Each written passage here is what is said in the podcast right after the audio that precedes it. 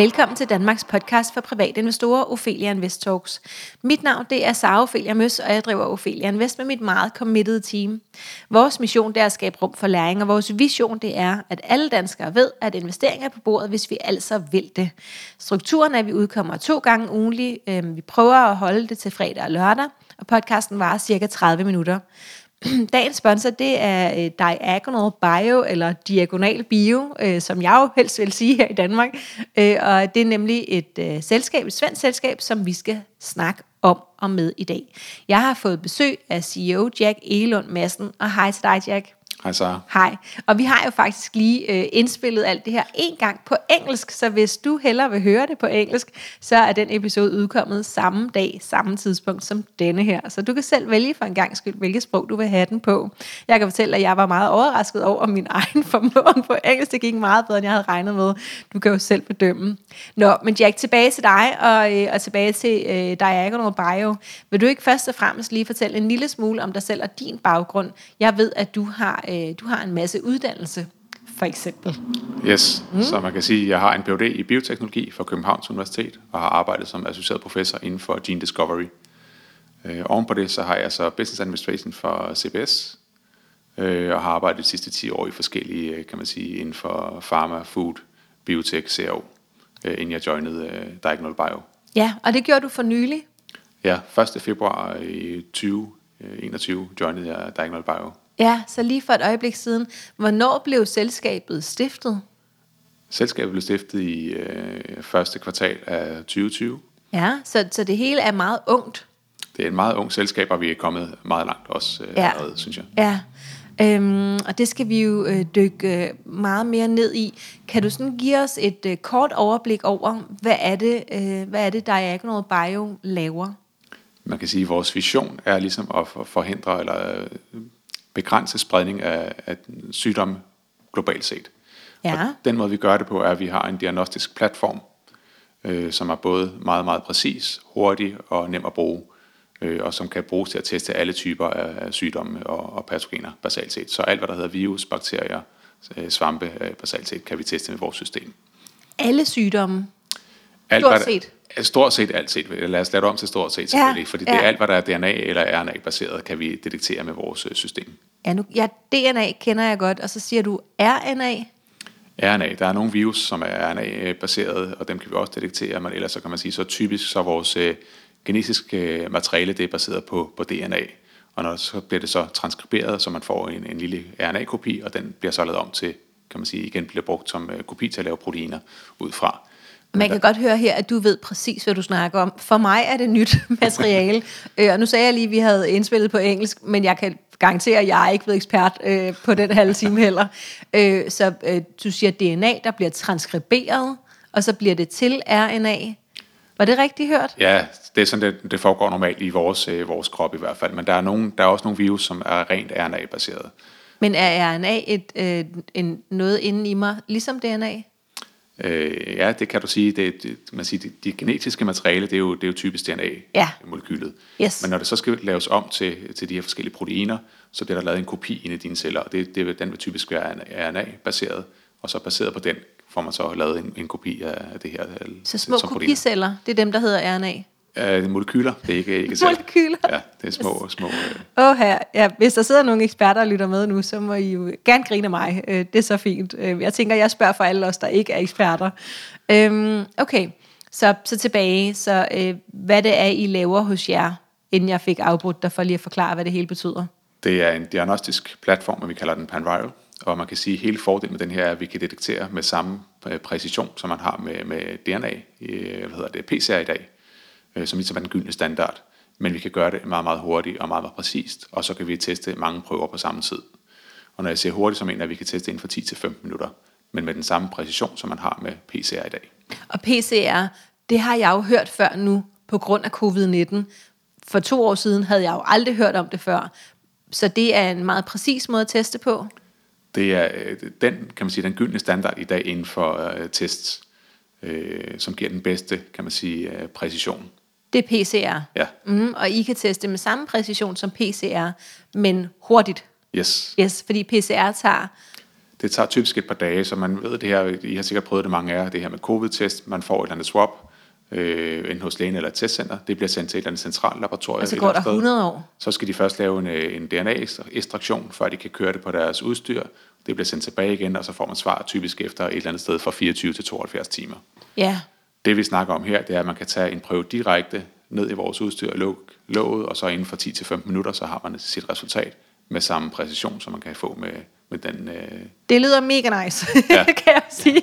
Ja, særligt efter halvandet år her med test, eller i virkeligheden har vi jo ikke testet så længe. Så den her, sagde du, Panviral? Ja. Ja, Panviral, ja, på dansk. Ja, ja, det er bare sådan, så alle er med her. Det er jeres kerneprodukt? Det er vores platform, kan man sige. Platform? Ja. Ja. Og så på den platform kan man så køre alle mulige typer af tests. Basalt set. Det kan være forskellige typer af sygdomme, forskellige typer af patogener, og patogener, det dækker jo alt lige fra virus, bakterier, svampe, eller hvad det nu ellers kan være. Ja. Og man kan sige, fordelen, som jeg sagde før, der er mange af de her hurtigtester på markedet i dag, for eksempel. Der var en publikation fra Statens Serums Institut, SSI, der viste, at det var kun i 47% af tilfældene, at de her hurtigtest kunne blive konfirmeret med PCR bagefter. Så det er en af de her ting, hvor vi kan være helt banebrydende med vores teknologi. Der har også været en publikation fra The Guardian, der har snakket om, at det her med FDA har været meget skeptisk over for de her hurtige tests. Så igen, med Panviral, der kan vi ligesom ændre billedet på det her og lave en helt ny... Og det er jo de hurtige tests, som vi alle sammen har været tvunget til at tage hver tredje dag, hvis vi vil have nogen form for liv de sidste par måneder, efter der blev åbnet bare lidt op i Danmark her. Og nu siger du, at de ikke er særlig nøjagtige. Det vidste vi måske godt, men jeg går alligevel og bilder mig ind, at hvis jeg får sådan en, så er jeg home free. Det er jeg ikke nødvendigvis. Jeg vil læse den artikel, der kan findes på SSI's hjemmeside, okay, blandt andet, som viser det her med, at det er en præcision på, som ligger omkring 50%, når man så eftertester med PCR. Så man kan ikke helt stole på det resultat, der kommer ud i alle tilfælde. Nej, må sige, at man har ikke noget valg, hvis man vil have et liv. Så må man jo tage den test, og så det giver jo adgang til, eller har givet adgang til restauranter og træningscentre og så videre. Så langt, så godt. Men jeg skal måske ikke stå for tæt på nogen, bare fordi de siger, de har en positiv test. Det er det du siger, ikke? Jeg siger bare, at man skal passe på, hvordan man bruger det i hvert fald. Ikke? Ja. Og hvis man nu kunne få en test, som viste noget med tæt på 100% præcision, så var det måske en bedre måde at bruge jeg hellere have den et eller andet sted. Yes. Ville det være dyrere for testcentrene at bruge den? Hvis du tænker på Panviral, så ville det ikke være dyrere. Det vil være nogenlunde det samme. Ja. Og så sagde du, at det handler om den her platform, som man så kan bruge til at teste alle mulige forskellige ting. Hvordan ser den ud, den der platform? Jamen, det er sådan en lille maskine, basalt set relativt nem at have med at gøre. Meget, meget nem at bruge med et lille panel på, og det man gør, det er, at man tilføjer sin prøve, og det kan man kan gøre det direkte. Så vi har ikke behov for de her lange oprensningssteps med DNA eller RNA. Man kan i princippet tilføje sin prøve direkte til reagensen, ja, og lukke låget, og så inden for de her 10-15 minutter sammen sit svar. Ja. Og hele fordelen er, at vi kan teste flere prøver på samme tid. Så som patient, så vil du kunne få testet forskellige typer af sygdomme på samme tid inden for de her 10-15 minutter. Men det kunne også være, at man tester flere forskellige personer inden for den samme test, inden for det her meget kort tidsrum. Hvor mange personer? Det kommer helt an på, hvordan at vi bruger setup'et. Jeg kan sige, det er, at vi har ligesom massetesting, ligesom er blevet muligt med det her system også. Ja, men kan man teste 100 mennesker på én gang i én maskine? Du sagde, den ikke var så stor. Det kommer an på, hvordan vi rent praktisk gør det her i sidste ende. Men i princippet kunne man sætte flere ting sammen i sådan en serie, ja, og så kunne man teste mange prøver på samme tid. Ja. Okay, spændende. Og nu giver det måske sig selv, men vil du ikke alligevel sætte et ord på, hvad er det for problemer, som jeres produkter løser? Jamen, problemet er jo, man kan sige, når man typisk får sådan et, kan man sige, der kommer en ny patogen, så er vi typisk bagud i forhold til vores diagnostik, som ikke er parat til det her, så der går lang tid, inden vi kan detektere det. Med vores system, så er det meget, meget hurtigere at adoptere det til at tage nye typer af sygdomme og nye typer af patogener ind og teste på systemet. Hvor hurtigt? Man kan sige, der er selvfølgelig en regulatorisk vej, man skal gå først, inden der ting kan komme ud på markedet, og det vil ligesom være det begrænsede step. Og det kan du ikke stå til ansvar for, men i forhold til jeres del af det? Selve det her med at lave nye reagenser, der kan detektere de her forskellige paneler, det kan gøres relativt hurtigt, og der snakker vi uger, når man først kender det, man skal detektere. Ja, Så inden for en uge eller to, så vil I kunne omstille til at teste for noget nyt. Men man skal stadigvæk have den regulatoriske proces. Ja, den er også med på. For ligesom at få det ud på markedet. Den er med på. Yes. Men igen, det kan du jo ikke stå til ansvar for. Kan du fortælle lidt om jeres team? Hvem fik ideen? Og nu fortæller du har kun været med siden februar 2021, men selskabet blev startet i Q1, altså første kvartal, de første 3 måneder i 2020. Hvem var det, der gjorde noget på det tidspunkt? Man kan sige, det startede som sådan en helt simpel sms-korrespondance mellem Cushi Garbuniani, som er ligesom vores tech-advisor og også hovedmand bag den innovation, der er blevet patenteret på i firmaet her, og så vores Chief Scientific Officer, som er Andreas, og de skrev sms'er frem og tilbage. Cush havde en idé, og den fik de testet relativt hurtigt i laboratoriet, på sådan en lidt primitiv måde, kan man sige, for ligesom at vise proof of concept. Og da det viser, at det virkede, så blev der hurtigt submitteret patenter med en prioritetsdato i marts 2020. Og så hævde de vores den anden founding partner ind, som er Johan Karlstrøt, som har god erfaring med at, ligesom at få det hele kommercialiseret professionelt. Og så fik de ligesom etableret virksomheden der. Så det er i Q1 2020, og det hele ligesom eventyret startede. Ja, hvad er deres baggrunde, de tre mennesker? Jamen deres, de har videnskabelig baggrund. Så forskning? Ja. Ja, jeg tænker, det er heller ikke os alle sammen, der lige har et laboratorium, vi lige kan luske ind i, og lige teste nogle forskellige ting. Nej. Ikke at jeg ville vide, hvor jeg skulle starte, men det gjorde de. Ja, og så kan man sige, at Johan Karlstrøt er en serieentreprenør, så han har været igennem den her proces før, og har haft mange andre succesfulde virksomheder, der ligesom er gået hele vejen. Også som er blevet børsnoteret? Det er et rigtig godt spørgsmål. Ja. Det vil jeg sige, det vil jeg tro, ja. Ja. Okay. Han har fingeren med i mange af de her, og så trækker han sig ud på et tidspunkt også. Ja. Når båden kan sejle selv? Ja. Har du så erstattet ham? Ja, så Johan Karlstrøt sad som CEO, inden jeg trådte ind i virksomheden, og har ligesom taget hans plads. Og vi har stadigvæk et tæt partnerskab, så han fungerer som personal advisor for mig. Okay, det er jo dejligt, at han er tilknyttet. Og det kan han fortsætte med at være, så længe I mener, der er behov for det? Vi har et rigtig godt forhold, så det kommer til at køre. Så, ja. Hvor dejligt. Ja. Og hvad med resten af teamet? Hvor mange er I? Jamen, det kommer lidt an på, hvordan man ser det. Man kan sige, på vores hovedkontor i Lund er vi...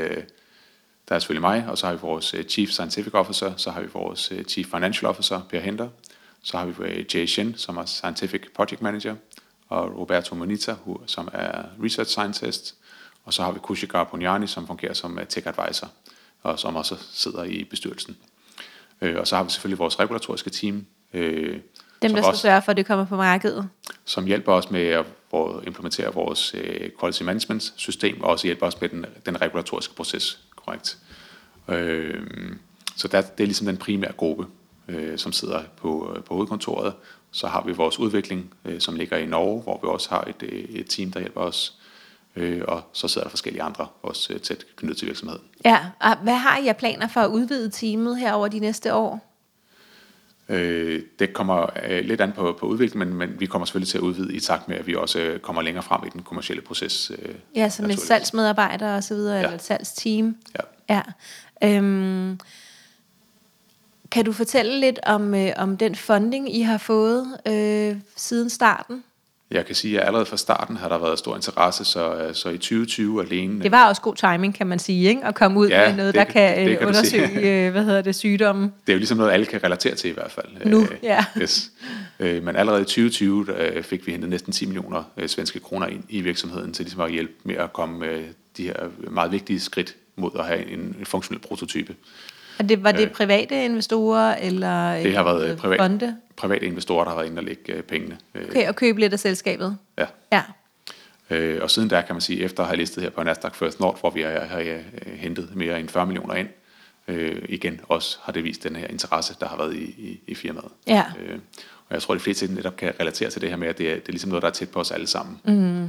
Hurtig test, effektiv test, tester billige, som man også skal rulle ud på global skala. Jamen, det er noget, som... Altså, det er de rige lande. Ja. Spændende. Hvad har været vigtigt i jeres rejse frem til i dag? Nu har den jo ikke været så frygtelig lang, men jeg tænker alligevel, at det er gået rigtig stærkt. Jeg vil sige, at man kan sige, at det første kliniske prøver, der blev kørt på den her første prototype, vi havde for man sige, et covid-studie, hvor vi testede både positive og negative prøver, og viste, at vi næsten havde tæt på 100% accuracy. Det har været en meget, meget stor milepæl, og ligesom sikret, at vi sidder her, hvor vi sidder i dag. Ja. Fremadrettet, der bliver det her med den regulatoriske proces, som selvfølgelig bliver ekstremt vigtig, og så også det her med at komme på markedet med et kommercielt system. Mm. Hvordan kan det være, I har valgt at lade jer børsnotere så tidligt? Kunne I ikke, jeg tænker, I næsten må kunne have fået flere penge ind fra private investorer, eller nogle svenske fonde, eller altså, der må have været mange, som har haft lyst til at bidrage. Det er, kan man sige, dels for ligesom at sikre, at man får tilstrækkelig kapital ind, så vi ikke skal igennem de her runder, hvor man skal søge penge hele tiden. Så for at give noget arbejdsro, og så selvfølgelig for at accelerere aktiviteterne også voldsomt. Så nu kan vi virkelig fokusere og sætte ordentlig fokus på processen her og sikre, at vi når hele vejen. Ja. Det giver ret god mening, det der med arbejdsroen, for selvfølgelig er det stressende, hvis man får 5-10 millioner af gangen, og ved, at det ikke er nok til, at man kan komme i mål med noget af det. Så det kun ligesom bærer en hen til næste fundingrunde. Absolut. Ja, det giver rigtig god mening, særligt for dig, tænker jeg, for din rolle, men måske også for dem, der... altså alle dem, som laver arbejdet til hverdag. For hele virksomheden og de processer, man skal ind i, der er det selvfølgelig rart, at der er noget arbejdsro, og man kan fokusere, og man ikke hele tiden skal tilbage og kigge andre steder. Ja. Hvad er det for en marked, som I agerer i? Hvordan er konkurrencesituationen? Man kan sige, at inden for diagnostisk testing af de her sygdomme, det er et kæmpe marked, så pt. Er det cirka 34 milliarder dollars, hvis man kigger på størrelsen. Og det betyder selvfølgelig også, at der er mange spillere inde på området. Der er selvfølgelig ikke nogen, der har den samme teknologi som os, og igen så har vi jo beskyttet vores teknologi med patenter med en prioritetsdato i marts 2020. Hvad betyder det, den der prioritetsdato? Det er rigtig vigtigt for, at når patenterne bliver granted, så er vi ligesom beskyttet i 20 år fra marts 2020. Så basalt set er vi beskyttet helt til 2040, før der er andre, der kan komme ind og benytte samme teknologi som os. Men kan de ikke lave noget, der ligner? En lille smule. Ikke inden for det område, så selvfølgelig når man laver patenter, så skriver man noget, der er meget snævert først, og så lægger man lag på. Flere forskellige lag, for at gøre det så bredt som overhovedet muligt. Ja. Og det har vi selvfølgelig også gjort. Og det er jo ikke sådan, så vi ligger stille med vores innovation, så vi kommer til at også kigge på nye teknologier, der kan patenteres, og så videre. Og jeg tænker, det er noget, som I alle sammen har ret god erfaring med, det her med patentering, fordi jeg tænker, det jo er mega vigtigt, ikke? At man får beskyttet de gode idéer godt nok. Og jeg forestiller mig, at alle jer er involveret, at det er noget, som I har godt styr på. Det er konstant under radaren, og vi har meget, meget tæt samarbejde med vores patentbureau i den forbindelse, som også sidder i samme hus som os på Medicon Village. Ej, hvor dejligt. Ja. Meget belejligt. Og så nu sagde du lidt om størrelsen på markedet. Hvem er det, kunderne er? Hvem er det, der skal købe produkterne? Vi ser 3 specifikke nicher her i den indledende fase, som vi synes passer perfekt til vores produkt Panviral.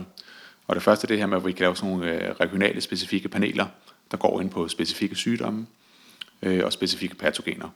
Så det, man kan forestille sig, der er for eksempel, når vi kommer til efteråret, hvor der begynder at komme de her influenza-symptomer igen, jamen så kan man gå ind og blive testet, og så kunne vi lave det her med, at man bliver testet for alle typer af covid-mutationer, alle typer af influenza-mutationer i en og samme test inden for de her 10-15 minutter. Ja, og så kunne der være sygdomme, som de har i Asien, eller i Afrika, Latinamerika, Nordamerika, som er specifikke for det område. Absolut, så hele delen er, at vi laver regionale, specifikke paneler, som kan bruges forskellige steder, alt efter, der er nogle typer af sygdomme og patogener, der ligesom florerer der. Så det bliver meget globalt tænkt, det hele? Det er absolut, så vores fokus er globalt, ikke kun lokalt. Nej. Og jeg vil også sige, det er ligesom et af de nicheområder, vi har set. Man kan også bruge Panviral som, kan man sige, overvågningssystem i forhold til pandemier. Ja. Det er meget, meget sensitivt, det er, vi bruger i reaktionen. Og det vil sige, at man vil kunne bruge det til at se, allerede inden der kommer sygdomssymptomer, vil man være i stand til at detektere opkommende, kan man sige, sygdomme, før de overhovedet, ligesom man kan se symptomerne. Okay, så man kan teste på forhånd? Man kan basalt set teste på forhånd, før patienterne udviser symptomer. Og det kan man jo ikke normalt, vel? Jeg ved ikke så meget om det. Det kommer formentlig an på, hvad det er for noget, hvilket noget test, man bruger. Ja, man ville jo typisk ikke tænke over, at man skulle testes, hvis man ikke fejlede. Det vil man formentlig ikke, nej. Det er først nu, ikke? Det sidste halvandet år, at vi begyndte at være opmærksom på, at det kan være, at vi går rundt og og har et eller andet, er blevet udsat for et eller andet, uden at vi kan mærke noget endnu, ikke? Covid har sat ekstremt fokus på det, kan man sige. Det man rent faktisk skal testes hele tiden, før man kan få lov at gå ud på en bar eller på en restaurant, ligesom for at se, hvor man er henne. Ja. Og vi har en tredje niche også, og det er det her med, at vi har de her real-time capabilities, som der er med vores udstyr, og det her med, at man kan detektere i live, hvad der sker. Og det gør udstyret i sådan, muligt at ligesom detektere, hvordan behandlinger på et hospital vil forløbe, og man kan reducere, altså en eller anden behandling reducere den her patogen, eller hvordan det her der rent faktisk forløber. Så en patient, som er inde på hospitalet og er i gang med at blive behandlet for noget, så kan I følge udviklingen på sygdommen ved at teste løbende? Det var meget godt formuleret i forhold til det, jeg prøvede at sige. Jeg var også sikker på, at jeg har forstået det rigtigt. Jo, det har du i hvert fald. Jamen, det er godt, det er godt. Og der kan også være nogle scenarier, for eksempel på, kan man sige, skadestuer, hvor det er vigtigt, at man tager de rigtige beslutninger meget, meget hurtigt. Ja. Hvor man i dag for eksempel bare bruger bladsprit og antibiotika, hvis man allerede fra starten inden for de her 10-15 minutter kan teste alle mulige typer af patogener eller virus, eller hvad det nu er, så kunne man målrette det her og gøre det meget mere effektivt fra starten. Ja, og lad være med at få medicin. Jeg var meget syg i januar 2020, formentlig med corona, men det var ligesom ikke så udbredt på det tidspunkt, så jeg havde alle symptomerne, men man antog, altså lægevagten og dem, der kom ud og så videre, jeg var meget syg, de antog, det var lungebetændelse, og så fik jeg jo medicin for lungebetændelse, hvilket jo er en lille smule træls, hvis man ikke har lungebetændelse, fordi det hjalp slet ikke, så det var ikke lungebetændelse. Jeg havde jo gerne været foruden den, altså hver gang man får noget antibiotika og så videre, eller penicillin, så der sker jo noget med kroppen. Det har typisk nogle bivirkninger. Ja. Ja, lige præcis. Men der kan man sige, med vores udstyr kunne man være med til at tage de rigtige beslutninger meget, meget tidligt i processen, så man undgår sådan nogle forløb. Ja, det havde været lækkert. Ja. Det havde været lækkert. Også så man ikke går rundt og er syg og ikke kan finde ud af, hvad det er. Er der stadigvæk nogle ting, som I ikke ville kunne opdage? Man kan sige, at den måde, det fungerer på vores detektionssystem, det er, at vi kan detektere genetisk materiale, så basalt set DNA, men det kan også være RNA. Så alt, hvad der ligesom er virus, der har DNA, RNA-baserede patogener, bakterier, svampe. Men hvad kan man ellers have af sygdom, som ikke sidder i det? Jamen, det er vel princippet stort set alting. Okay. Og essentielt set, så kan vi teste alle typer af sygdomme. Men hvad hvis det nu var brystkræft? Så vil det nok være svært i forhold til det her med, altså medmindre der ligesom er noget body fluid, der ligesom lægger det her ud, så man for at detektere det. Så skulle du lave en biopsi, og så skulle du kunne måle det specifikt bagefter. Ja. For det vi har behov for, det er ligesom, at vi kender den genetiske ophav for det, vi skal detektere. Det skal vi vide på forhånd. Så det skal helst være noget, der ligesom er i hele kroppen, som har påvirket alle cellerne? Ikke nødvendigvis. Nej. Det kan jo godt være for en type test, og så er det en urinprøve, og for en anden type test, anden type sygdom, så er det en blodprøve. En blodprøve, eller noget spyt, eller hvad det kan være. Så det afhænger fuldstændig af, hvad det er for en virus eller bakterie eller svamp, der man er interesseret i. Og jeres produkt er jo ikke på markedet endnu. Nej. Og I regner med at bruge de her penge, som I har fået ind ved børsnoteringen, på netop at kommercialisere produktet og gå ud i markedet. Ja. Hvad har I af sådan en go-to-market-strategi? Jamen, vi har den her strategi med, at selve vores platform, Panviral, det er ikke der, vi skal have vores omsætning. Der, hvor vi kommer til at generere omsætning, det er, når vi laver de her specifikke paneler, for testing af specifikke sygdomme eller specifikke virus, bakterier osv. Som for eksempel influenza eller covid eller... Ja, så hele ideen er her, når vi kommer til efteråret, så kunne vi lave sådan et helt panel, hvor man går ind og bliver testet, og så ved man præcis, hvad det er for en covid-mutation, man har, eller er det influenza-virus, eller hvad det nu er. Og der kan man få svar inden for de her 10-15 minutter. Ja. Og man kan sige, at hele fordelen med det her, det er, at man får svar meget, meget tidligt og meget, meget præcist i forløbet. Okay, så kommer I til at sende de her nu du fortalte, at den her platform er en lille boks, som ikke er så, altså den er ret nem at håndtere. Ja. Kunne man forestille sig, at I sendte den ud til hospitaler over hele verden, for at prøve at ligesom få dem til at være interesseret i den? Det vil der absolut ikke, det vil jeg ikke udelukke. Nej, okay. Okay, så der ligger forskellige potentielle strategier derude. Yes, absolut. Og nu er det jo også først næste skridt. Jeg tænker, I må have gjort jer nogle tanker, men det er også okay, hvis I ikke har lyst til at afsløre. Vi har gjort os nogle tanker, men man skal også passe på, hvor meget man melder ud her i den her fase. Så, det er klart. Ja, det er klart. Så den tror jeg, vi venter lidt med. Altid også. Det er godt. Vi kommer også til at snakke mere med jer senere. Okay. Du har allerede fortalt, at I sidder i Sverige. Hvordan er det at være er I et biotech-selskab? Klassificerer I jer? Hvordan? Ja, medtech. Ja, jeg ved ikke, biotech. Det er ikke så vigtigt, hvordan hvad vi kalder os, vil jeg sige. Ikke? Diagnostik, innovativ diagnostik. Ja, men vi kan jo alligevel godt lide at vide, hvilken sektor og undersektor I så tilhører. Men medtech, den tager jeg bare. Ja. Er Sverige et godt, og Lund, er det et godt sted at være for et ungt medtech? Selskab. Det er et meget innovativt miljø, vil jeg sige, så der er mange af de her selskaber, som findes i Lund. Ja. Så på den måde er det lidt anderledes, end også når man kigger i København. Ja, hvad ville have været forskellen, hvis I var jeres selskab, men lå i Danmark i stedet for? Hvad ville der have været nogle sådan direkte forskelle? Jeg tror, det jeg fornemmer i hvert fald, at det er den her lyst til at investere og ligesom til at hjælpe de her nystartede virksomheder. Det virker som om, at der er lidt større fokus på det i Sverige, på det her niveau, hvor vi sidder i dag. Ja. Og det er også derfor, du ser, at der er en del af de danske selskaber, som rent faktisk kommer til Sverige, også for ligesom at tage del i det her miljø. Ja. Fordi det er lidt nemmere at få fodfæste. Og det, jeg tænker jo, at umiddelbart, så kunne jeg høre mange komme ud og sige, at det er meget tidligt, I lader jer børsnotere, ikke? Efter et år og lidt til. Ikke? Hvor jeg forestiller mig, at i Sverige, der er det ikke så unormalt. Jeg synes stadigvæk, når man kigger også på andre virksomheder, så er vi er relativt tidligt ude, men man kan sige, at vi har også allerede nået rigtig meget på meget. Ja, altså I har patenterne på plads og så videre. Vi har patenterne, vi har også vist det her proof of concept, det her med, at vi har testet det her, den første prototype på de her kliniske prøver for et covid-studie, så vi er kommet rigtig langt. Og der er ikke rigtig nogen, der ser nogen grund til, hvorfor skulle det trække ud i flere år, når vi nu har mulighed for at få kapital ind, der gør, at vi kan accelerere den her proces. Ja, og vi har jo alle sammen set, hvor vigtigt det er med den her type, altså når vi nu ved, at I kan teste hurtigt og effektivt og præcist, så har vi måske også lyst til, at I skal komme ud og komme i gang med det. Der er generelt et globalt behov for det her med at have diagnostisk test, som er både meget præcise, som lige så er det, kan man sige, der er hovedproblemerne i dag. Der er jo den her, kan man sige, der var en analyse her fra SSI, som viste det her med, at næsten 50% af de hurtige tests, der bliver performet, de kan ikke konfirmeres med PCR. Ja, det er selvfølgelig noget råd. Så det sætter meget, meget stort behov globalt set på, at der kommer noget, som er præcist, men også, som er, kan man sige, er til at betale og til at håndtere nemt. Og uden at man skal igennem det her med centrale laboratorier, hvor man skal sende prøver frem og tilbage. Ja.